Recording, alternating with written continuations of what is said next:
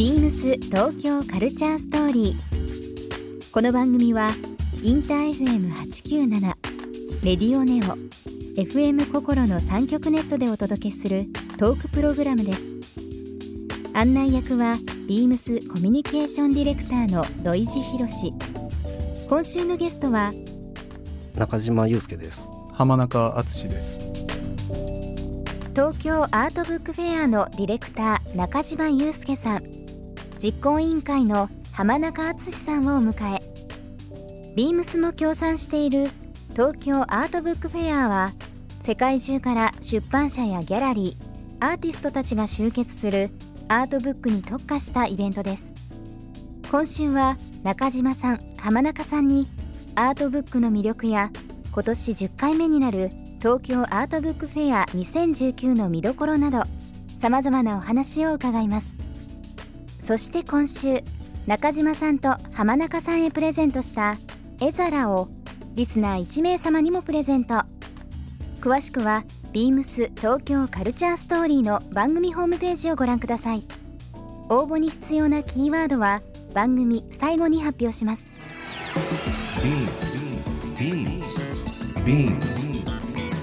BEAMS Tokyo Culture Story。 BEAMS Tokyo Culture Story。 This program is brought to you by BEAMS。 BEAMS、 ありとあらゆるものをミックスして自分たちらしく楽しむ、それぞれの時代を生きる若者たちが形作る東京のカルチャー。 BEAMS 東京カルチャーストーリー。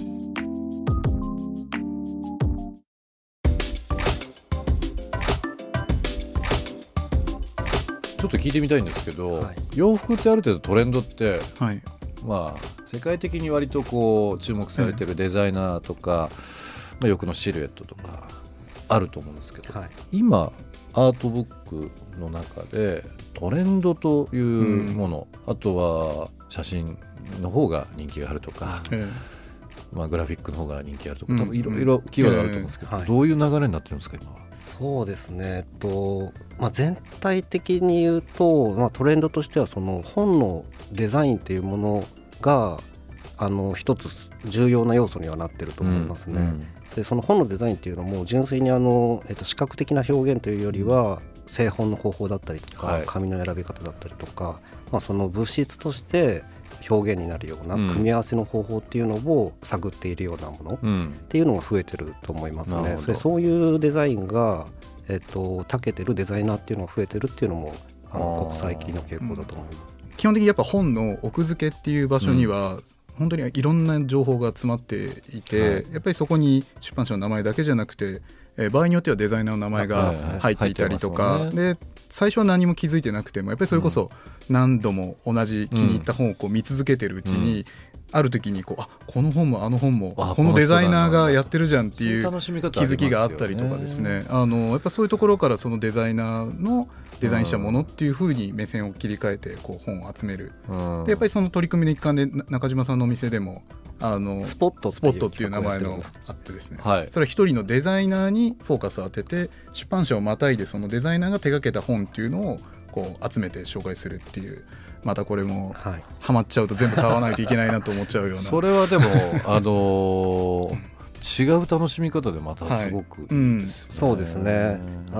僕自身やっぱり海外にその本を探していくことがあるんですけども、やっぱりその奥付けを見たときに、一人のデザイナー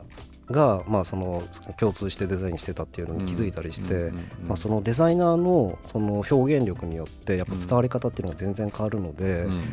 そのデザイナーがどういうスタンスで本と関わってるかっていうのを見てもらうことで、また新しい出会いができるんじゃないかなっていうので、そのスポットっていうちなみにポストの、アルファベット並び替えるとスポットになるんですけど、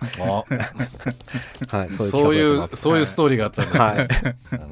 そうですね、なんか5年前とかですかね、安藤忠雄さんとかの、世界的に出てる、安藤とか、大きい本ですね、あと、ウォーホールのジャイアントとかもそうですけど、一時むちゃくちゃでかいのが流行ったりとかあったじゃないですか、なんて言いましょう、もうビッグブックっていうんですかね、ビッグブックですか、はい、もう畳半畳分ぐらいの大きさのやつとかもね、あったりとかしましたけど、あれもやっぱりそういうトレンドだったりとか。そうですね、まだむしろその言った本は、ね、比較的人気だと思います、ね、主にタッシェンっていう出版社が、ね、まあ、本当にそのカテゴリーだけでしっかりとやられてたりとか。そうですよね、はい、ますけれども、東京アートブックフェア、TABF、 この、まあ、はい、略称でいろんなトートバッグ出たりだとか、はい、ロゴがいろんなところで街あふれてますけども、今回新しく設けられたアワードがあるというのを伺ってますけど、はい、どういった内容になるんですか。はい、TABF タレントアワードっていうそのものなんですけども、東京アートブックフェアの中でそのいくつかのセクションがあるんですね。まず一つがインターナショナルセクションっていう、まあ、その国際的にそのビジネスを展開している、まあ、出版社だったりとか活躍しているアーティストが、まあ、集う、セクションっていうのがあって、あともう一つが、まあまあ、自国の活動を中心にしている出版社が集まる、A セクションというものがあるんですね。はい、あともう一つ、まあ、気鋭のアーティストだったりとか出版社だったりとか、あとリトルプレスっていう、まあ、本当最近というか、まあ、ここ数年その出版活動に携わるようになったアーティストだったりとか出版社が集う Z セクションっていうのがあるんですけども、はい、今回のそのアワードっていうのはその Z セクションの中から、優れた表現者だったりを選ぶっていうアワードですね。なるほど。これからもう注目されるだろうという卵ですね。まあ、今回は、まあ、東京カルチャートバイビームスのディレクターの永井というものがおりますけども、ビームスの中で、まあ、審査員させていただくという部分で、はい、話を伺ってますが、これは、イベントの会期中に発表されるということ、はい、最終日に発表します。最終日ですね。はい、一応その、カルチャーアートバイビームスの永井さんの他にも、今回そのゲストカントリーのアメリカに企画で来日する方々だったり、あとアジアの各国の、ブックフェアのディレクターの方々も今年来日されるんですけれども、うん、そういった方々にも一応こう審査員という形で入っていただいて、各賞それぞれ副賞も一応つくという形で、はい、楽しみですね。それが一つのきっかけになって、また次のネクストステップにつながったりとかする、まあ、いいきっかけだったりモチベーションになったらいいなっていうこと。最終日はまあ、現場でもそうだと思うんですけど、はい、まあホームページとかで。そうですね、はいはい、あと今、東京アートブックフェアのアプリも、はい、今年スタートする予定になってますので、はい、まあ、そちらのアプリの方でも発表する形ですね。はい、あとそのアプリにちょっと関連するんですが、その各賞に加えてオーディエンス賞というのが今回ありますので、まあ、それはそのアプリを通じて、そのブースの中で各お客様たちが気に入ったブースをこうちょっとブックマークする形ですね。はい、でそのブックマークの数が多かった、ブースが一応オーディエンス賞という形で同時に発表される予定です。参加型のね、そういう楽しみ方もできるという部分な、今回の東京アートブックフェアですけども、まあ、ビームスも、今回協賛ということで、させていただいている部分と、あとは、オリジナルの袋ですね、ショッパー、うん、まあ、ビームスのコーポレートカラーでありますけども、オレンジというものを今回東京アートブックフェア、はい、TABF シオンという部分で、はい、入場の際にお渡しする、はい、もの、あとはスタッフの、まあ、ユニフォームデザインというのも今回させていただいているという部分で、ちょっといろいろ関わりがありますので、私もできる限りいろんな友達に誘っております。ぜひぜひお願いします。会期中何度か行かせていただきたいなと思います。アートブックフェア、まあ、今10年目というふうになりましたけど、まあ、今後継続されていく中で何かこうキーワードとして挙げるのであれば、どういうものをどうでしょう。まあ、今アジアの人を注目されているので、東京という名のもと、もっと広げていきたいとか。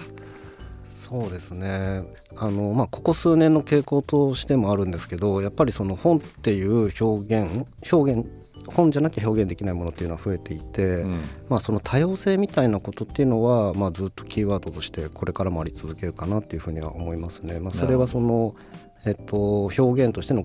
多様性もあったりもしますし、まあ、あとその国、国際性みたいなこともありますし、まあ、そういう、まあ、東京アートブックフェアに来ると、まあ、その本の多様性に触れられるっていうような場としては、まあ、どんどん充実させていきたいなというふうに思ってます。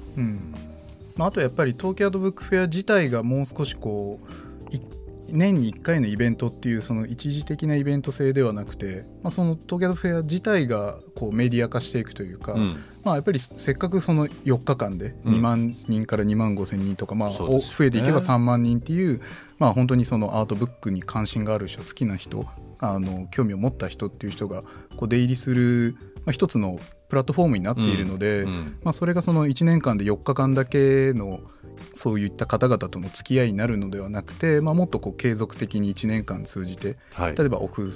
サイトイベント的なことをもうちょっとやっていくとか、うんまあ、もう少しこう東京アートフェアのウェブサイトが1年中何かしらの形で動いていて、いろんな情報がまた出て、それをまたそのブックフェアに来てる方々の目に留まって、まあ、そこからまた違う形で現場に、はいまあ、アートブックを日本の市場の中に落ちていくようなことにこう発展させていったりとか、すごくそのポテンシャルというか、やっぱりこうせっかくこの4日間にギュッと集まってる熱量みたいなのがあるので、なるほど、まあ、それをやっぱりその4日間だけでこう冷まさないようにする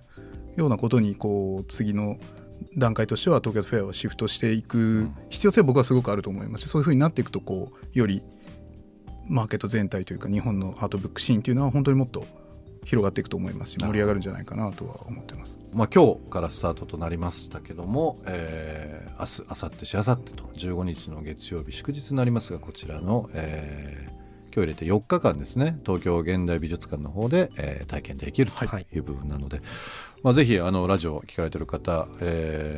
足を運んでいただければなと思っております。BEAMS 東京カルチャーストーリー、今週のゲストは東京アートブックフェアのディレクターの中島祐介さんと、はい、実行委員会の浜中敦さんのお二人にお越しいただきました。どうもありがとうございました。ありがとうございました。ありがとうございました。 BEAMS 東京カルチャーストーリー、ゲスト中島祐介さん、浜中敦さんにプレゼントした絵皿をリスナー1名様にもプレゼント。応募に必要なキーワードアートブックを記載して番組メールアドレス beams897@interfm.jp までご応募ください。詳しくは番組ホームページまで。 BEAMS ペニカスタジオフロアスタッフの藤田義弘です。ペニカスタジオはクラフトデザインの橋渡しをテーマに日本の生活雑貨の魅力を提案しています。7月5日から7月15日まで日本のブランド伝えのポップアップショップを開催しています。夏のイベントに向けてこの機会にお気に入りの1点を付けにいらしてください。BEAMS ジャパン公開でお待ちしています。BEAMS 東京カルチャーストーリー。 BEAMS Tokyo Culture Story. This program was brought to you by BEAMS.